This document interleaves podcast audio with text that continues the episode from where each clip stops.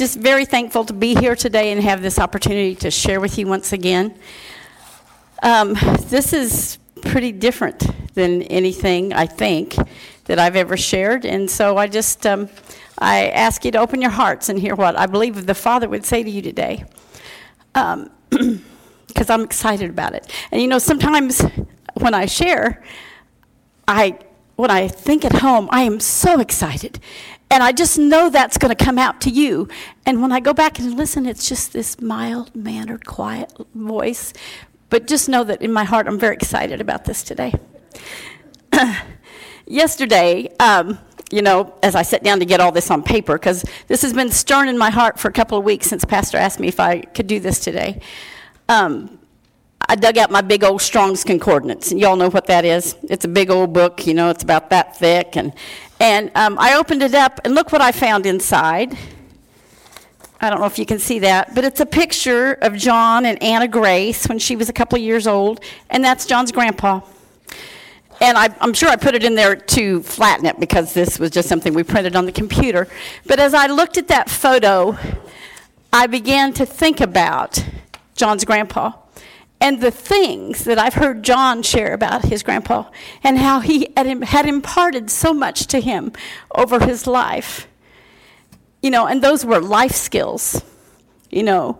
Um, I'm, I'm sure they probably didn't spend tons of time together, but I know how much he appreciated his grandpa and the things he learned from him about mechanics and about welding and just a work ethic. And, you know, when John was younger, his dad worked a lot. He worked in the factories.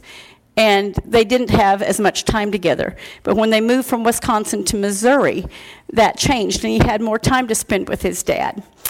And his dad imparted things into him. And they, those two were life skills. He taught him more about mechanics, welding, electricity, carpentry. And as a wife, you know those are important skills.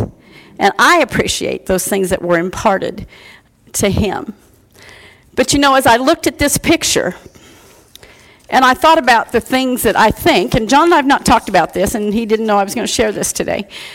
As I think about the things that I think he would want to impart to our kids and to our grandchildren, it's not the same.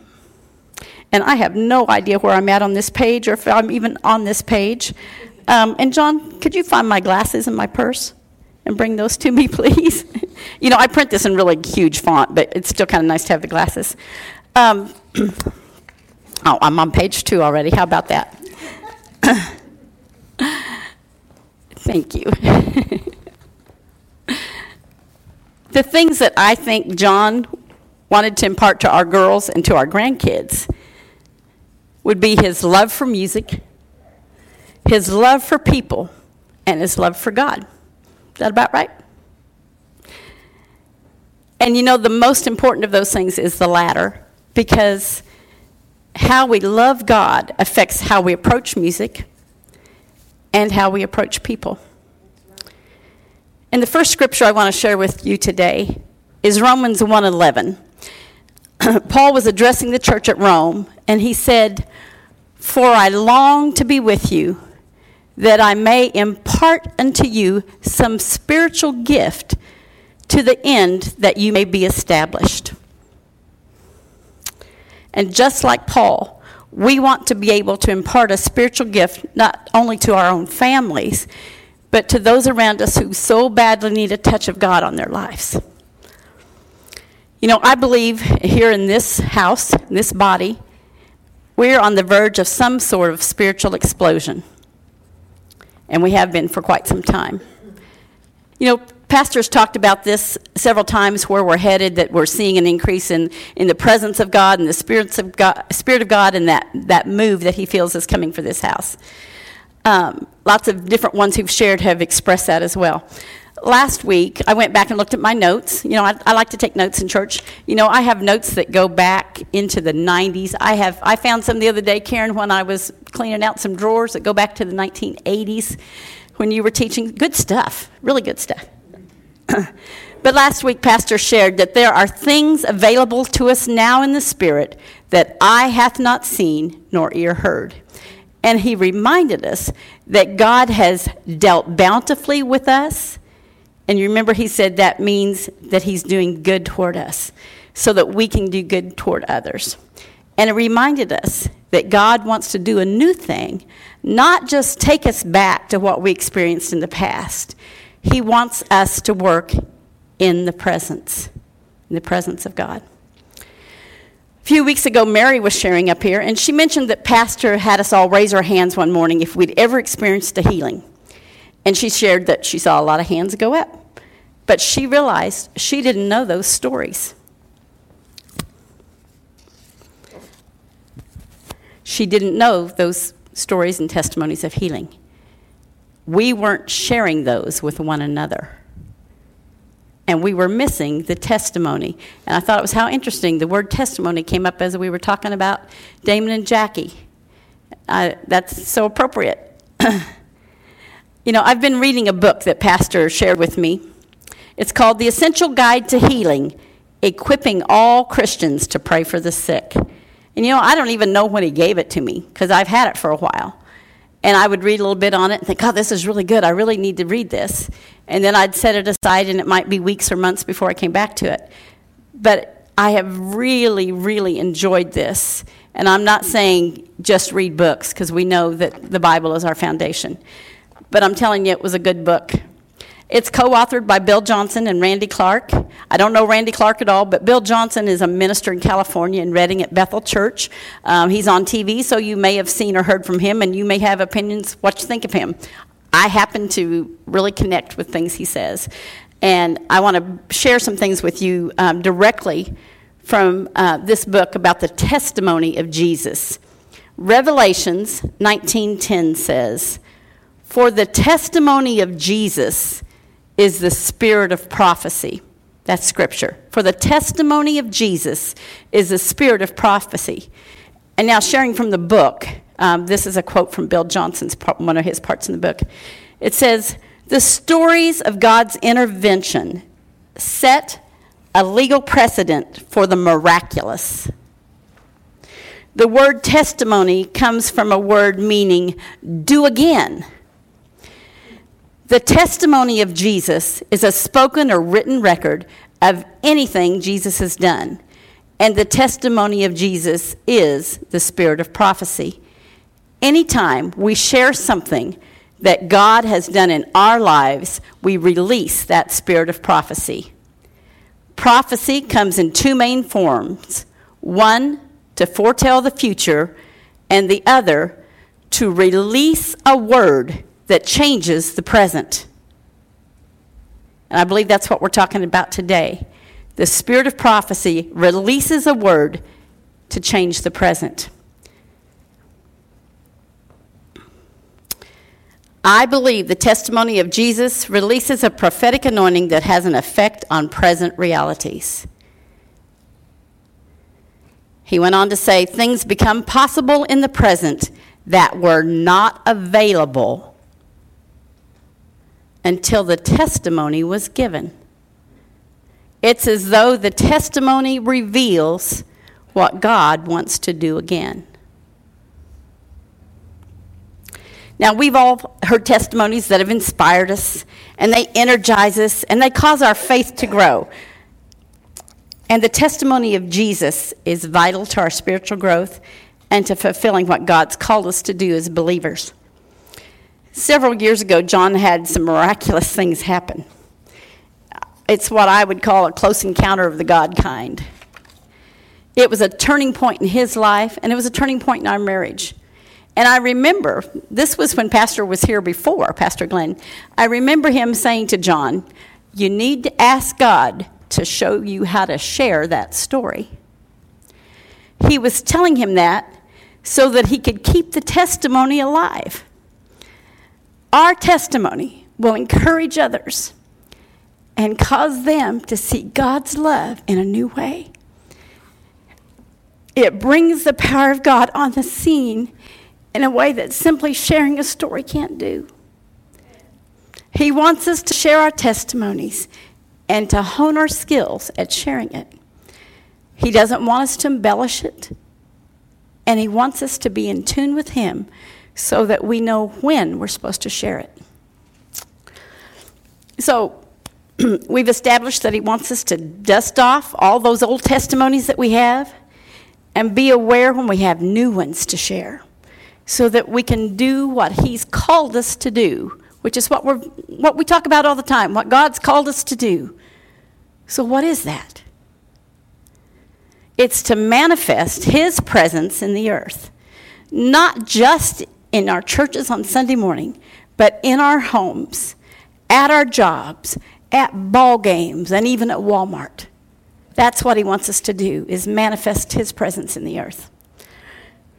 1 Corinthians 12, 7 says, But the manifestation of the Spirit is given to every man freely to profit withal. Now that's the King James, and you know, when I look for scripture, I hear it in King James because that's how I grew up. But I really love the Amplified, as you know, which it says, But to each one is given the manifestation of the Spirit, the spiritual illumination and enabling of the Holy Spirit for the common good.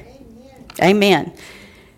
You know, some of us have talked about having experienced the manifest presence of God in the past, and we've shared those stories with one another. And we're seeing more of that in our services lately the manifest presence of God. But not everyone here's had those same opportunities.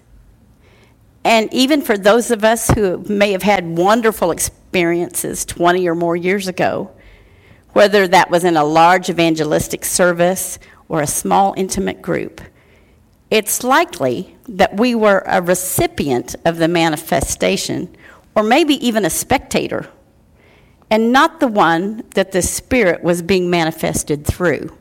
Does that make sense? That maybe we weren't manifesting it, but we were um, receiving it or, or seeing it. So, how do we get to the point where we can be a vessel for Him to flow through? Back in the early or mid 90s, the Lord gave me a song. It was in another church, and I've maybe shared it in church once or twice. I'm going to sing it for you. it goes, Lord, let me be a vessel you can use, an instrument of love and joy and peace. And Lord, let them see that you're living in me. Let me be a vessel you can use the first thing we need to establish is that he's not looking for a perfect person, because after all, we're just human. But he is looking for those who, tis, who desire to be used and who are willing to seek a deeper walk with him to see his power manifested. So we just know if what we want is a bigger, greater manifestation of God in this house, then we've got to be willing to seek a deeper walk with Him. But even if we have the desire and we're seeking a deeper walk, sometimes we just need a little instruction. And Karen, I almost called you this morning because there was a story years ago about a little boy talking about Jesus, I think. And something was said about, you know, he just needed Jesus with a little skin on him. We just need some instruction sometimes. we've made things too complicated. And that's one of the reasons I really appreciated this book that Pastor had shared with me. It's very practical and it gives lots of examples. There are two things I want to share with you today that I can help us all to move forward. And the word of it's the word of knowledge and healing and the word of knowledge for healing. The word of knowledge is mentioned in the 12th chapter of 1 Corinthians. Raise your hand if you've ever seen the word of knowledge uh, given in a service. Okay, raise your hand if you've ever been the one that the word of knowledge was for in a service. Okay. Basically, the word of knowledge is an unction from the Spirit of God. And remember, we're talking about working out of the presence of God. It's an unction from the Spirit of God that you speak out to show what God is wanting to do. It's almost like God's pointing his finger at somebody and saying, I see you. I see your problem, and I'm here to fix it. And it usually starts out rather general, and it gets more specific as it goes. It may be a calling out a certain situation or a healing that somebody needs in their body. You know, I don't know that I've ever used a word of knowledge to call out someone's healing. I can't remember that I've ever done that. I, I believe that I can be used that way, but honestly, I don't really think I've ever thought about it. Um, I've had specific words before. Uh, a few years ago, when there was an altar call and the presence of God was pretty strong here in the service, um, I had something for Pastor Damon. And I went to him. He was standing over here, and I was sitting over there. And we had wonderful worship. And I walked over to him, and I think I took his hand, and I just said something like, It's like fire shut up in your bones. And when I said that, the Spirit of God hit us both, and we could barely stand up, either one of us. And you know, I really don't know what that was all about. God knows. But it sure was awesome. Now, let's get back to this simple instruction. Why would we want God to use us in a word of knowledge? Let me go back to that song from 20 some years ago. Here's the chorus Free the ones held captive by the power in Jesus' name. Hook them up with Jesus, and they'll never be the same. A life that is victorious is theirs if we will share what the Spirit says to us when we go to God in prayer. And Lord, let me be a vessel you can use, an instrument of love and joy and peace. And Lord, let them see that you're living in me. Let me be a vessel you can use. Now, does that mean if you begin to operate in these things that you're going to be up here ministering to people at the altar? Maybe, but not necessarily. You might get something and share it with pastor. And it might not even happen in this house. It might happen outside of these walls. It might happen in a conversation with your best friend or even a total stranger. One thing you can be sure of it's not happen, happening just so you can get the goosebumps and feel good. God wants to make his power available. There are several ways a person can experience the word of knowledge for someone. And here we're specifically talking about word of knowledge for healing. And I know that some of you already experience some of these different ways. And, and these, I'm sharing this from the book. I think there's, yeah, okay. The first thing is you feel them. You know, you may have a pain in your body and you realize it's not your pain. Now, that sounds really silly, doesn't it? You know? But have you, if you've seen that, you know that somebody might feel pain in their back or their leg or a, a, a, sudden headache that came on, and they know that that's not a problem they've ever had. And so they ask, Who is that, God? Who is that for? So the next time you have a pain somewhere and it comes on suddenly and it's not something you deal with, Stop and ask God, is that for somebody else? You can think them. They can come in a split second, or it can be something repetitive. You can see them. It's like similar to a daydream, but it's more like an open screen in front of you and you don't see anything else. I've never experienced that. I know people that do. I know Pastor has experienced that. Sometimes you might be looking around the room and you're just drawn to an individual that God wants you to minister to. And what do you do with that? You stop and you listen and you ask God, what do you want to do with that? and believe that He's going to tell you.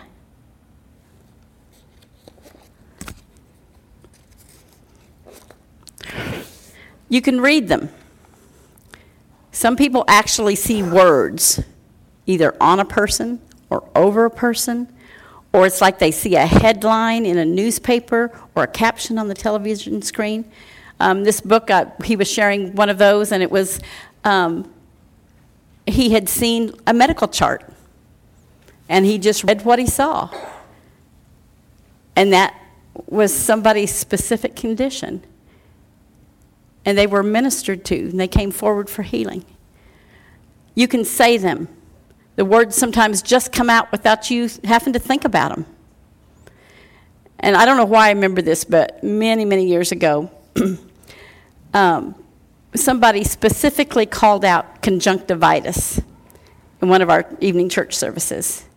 And I think it was Pastor Larry Colton that called it out. And he said, I don't know what that is. But one of the ladies said, I'm pretty sure that's what Mary has. Our Mary. And she was four or five at the time. And she wasn't even the, in the main service, she was back in children's church. And they sent one of us out to get her. And here she came out with her red, swollen eyes and her runny nose because conjunctivitis is an inflammation of the conjunct, conjunctiva or something, which is around your eyes. And it was caused by allergies. So they brought her out and we prayed.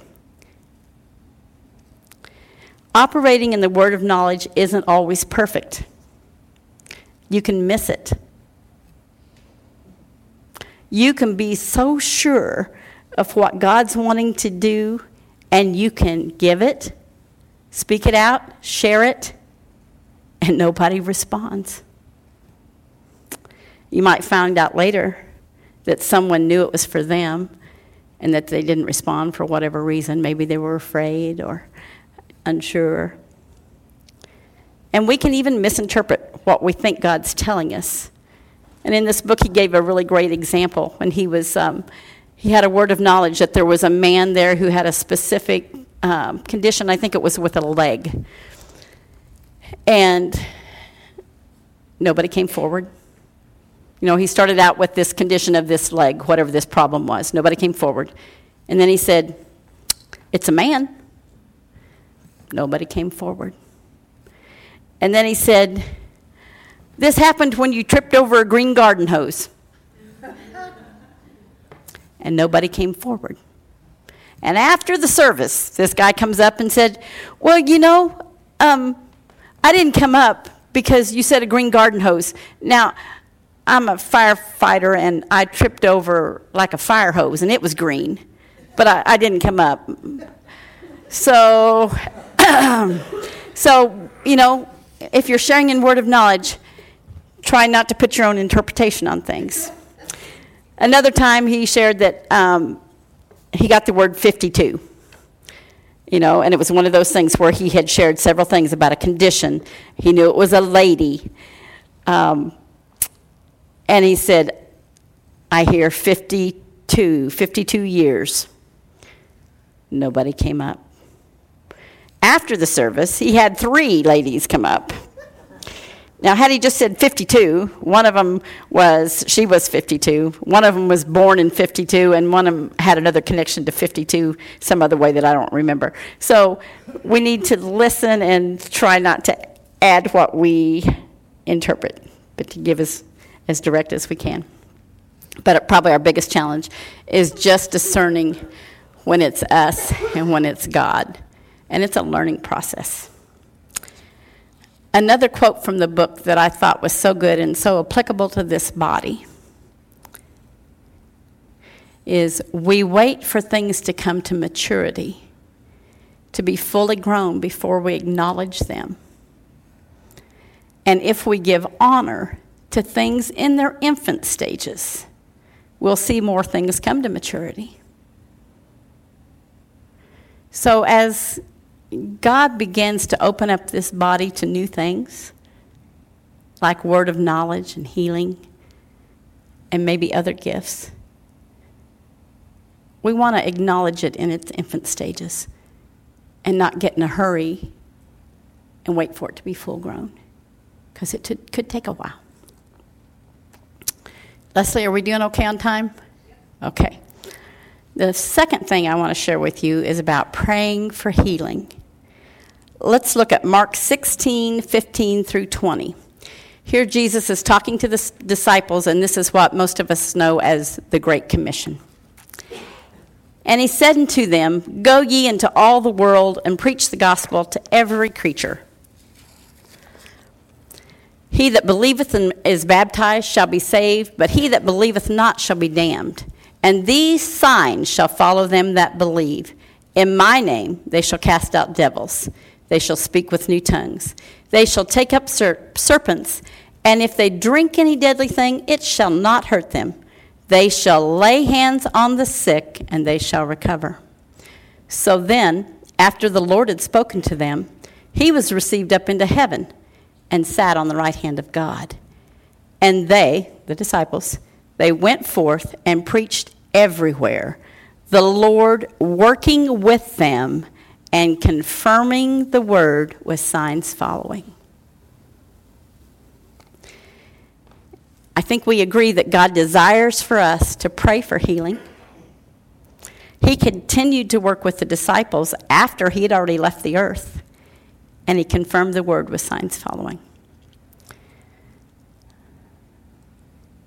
I think praying for healing for people is one of the areas we probably have the most difficulty with. And I think there's lots of reasons. Some of us have just never been taught that we received healing at the same time we received salvation. It's a package deal. He paid for it. By his stripes ye were healed. Some of us have been in healing services that got a little carried away or wacky. There was a day when there was some of that going around, and we've all been part of it.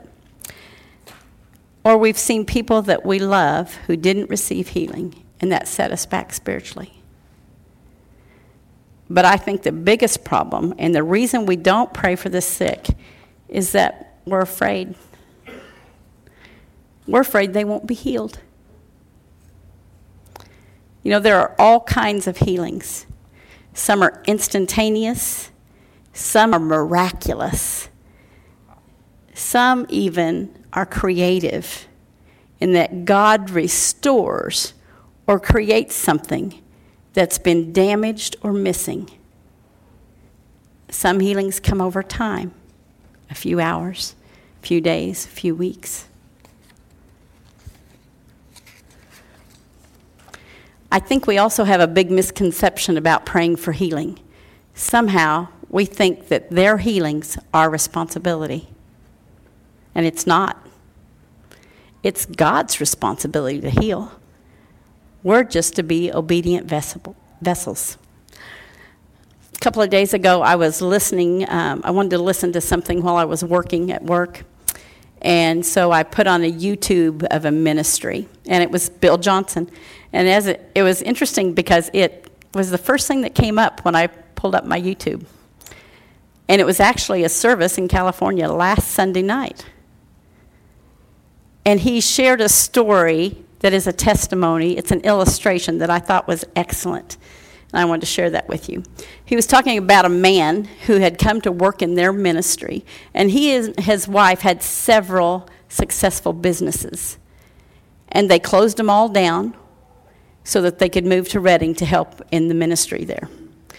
Now, he didn't share it with a lot of people, but because um, the pastor, Johnson, and this man were close, he knew that when he closed those businesses, he still had quite a bit of debt toward some of those.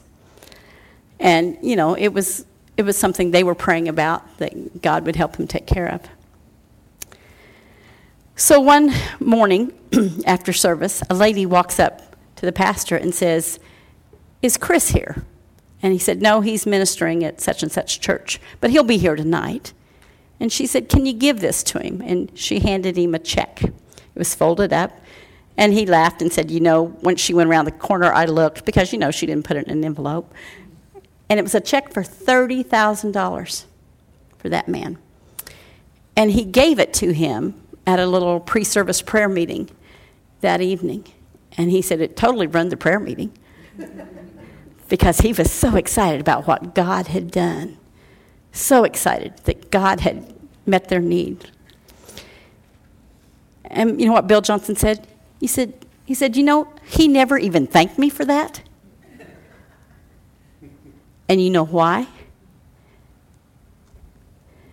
Because all Bill was doing was delivering the check that somebody else had already written. And when we're praying for healing, all we're doing is delivering what somebody else has already paid for. Amen? Amen.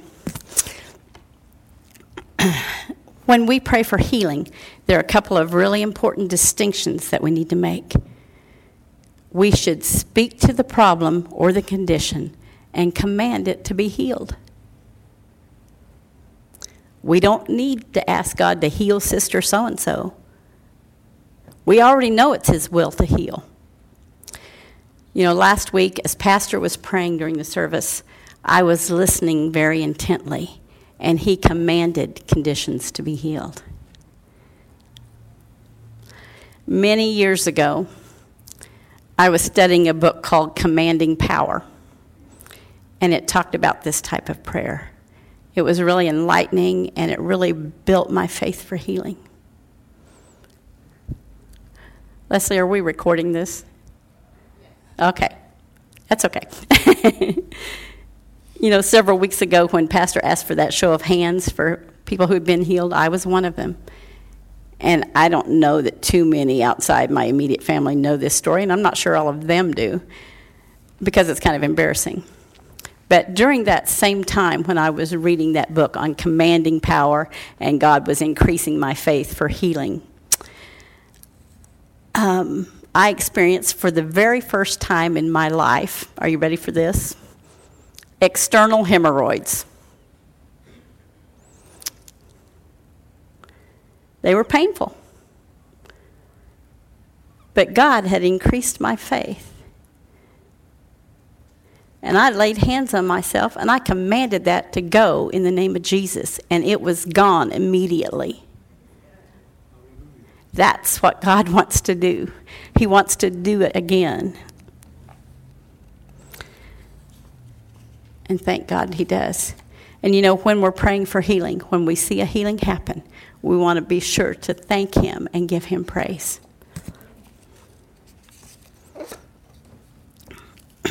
you know, I've ministered in this body a few times, and I don't know if you've noticed, probably you have, but you know, I don't think I've ever given an altar call or prayed for anyone after I taught. And you know, a few months ago, I realized that it was because I was scared. And I really wasn't sure I knew what to do. I mean, I've, I've seen people prayed for, ministered to for over 30 years, 40 years. You know, Jesus is our very best example of healing and praying for people. And we saw him do it lots of different ways. And we have his examples to learn from. Jesus didn't pray a petitionary prayer when he was praying for healing, he prayed a commanding prayer. Same with his disciple. when we're ministering healing, and again, we're talking about just practical working knowledge here when we're ministering healing to someone, there was a five step prayer model that was shared in this book that I want to share with you. It's not something um, super spiritual, but it's a formula that, um, that we can use as a natural dialogue with the person that we're ministering to. And our faith is not in this model, our faith is in God. But I thought this was really helpful. So here's the five steps. So, someone comes forward for healing. Maybe you've used word of knowledge and you've called them out. The first thing you're going to do is you're going to interview them. Why are you here? What do you need? Go a little deeper. Do you know what caused this?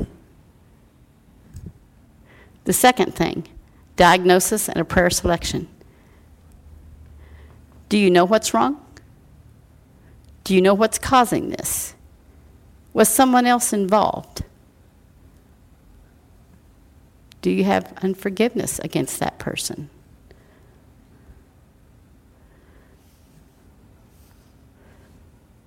Have you had a diagnosis from a physician? It helps you know where they are and locate them, but it also helps you know how to pray.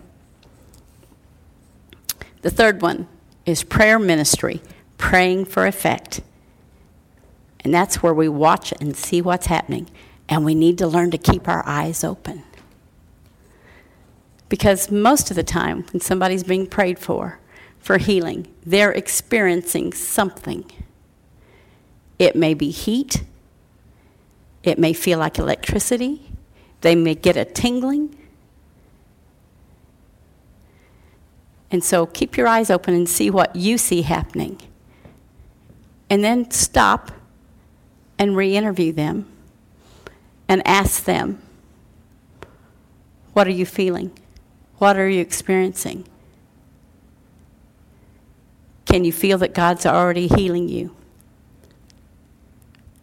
Now, this isn't a time to not be honest. If you're being prayed for, you want to be honest. You know, Bill Johnson says a lot of times he'll he'll tell people when you feel like you are about 80% healed, wave your hands over your head. And the other thing he shared is if the pain intensifies when you're being prayed for, it may mean that we're dealing with a spirit that's afflicting you rather than just a physical cause. And you know, the devil gets riled up when the Spirit of God's on the scene because he knows that he's about to be ready. We're about ready to kick him out. And so that would change the direction of the way you would pray. if their healing is not complete, you may need to pray again. Jesus did that, and he gives us an example in the eighth chapter of Mark. He spit on the man's eyes, and then he asked him if he could see. And the man said, I see people. They look like trees walking around. So he laid hands on him again, and after that, he received the complete restoration of his sight. So that's a great example that Jesus gave us. And again, he is our example.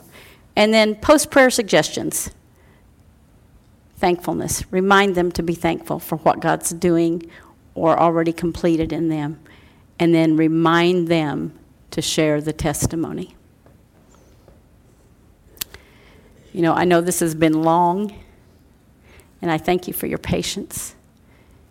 And as we move forward in the Spirit, and God is wanting to do more things in His presence and out of His presence in this house, we're going to have to learn some patience because it is a learning process. And there may be times when ministry up here takes a little more time than we're accustomed to. And you don't have to worry because Pastor's not going to let it go on all day long.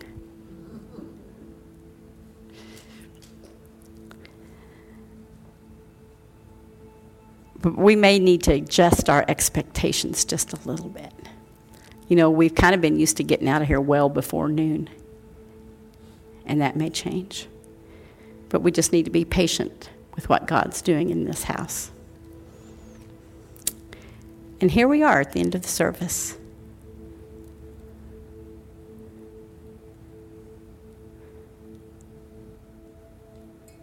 And you know, I'm not afraid today. But I'm not sure what he wants to do either. And so let's just bow our heads for a second. You know, it's okay to be just quiet before him.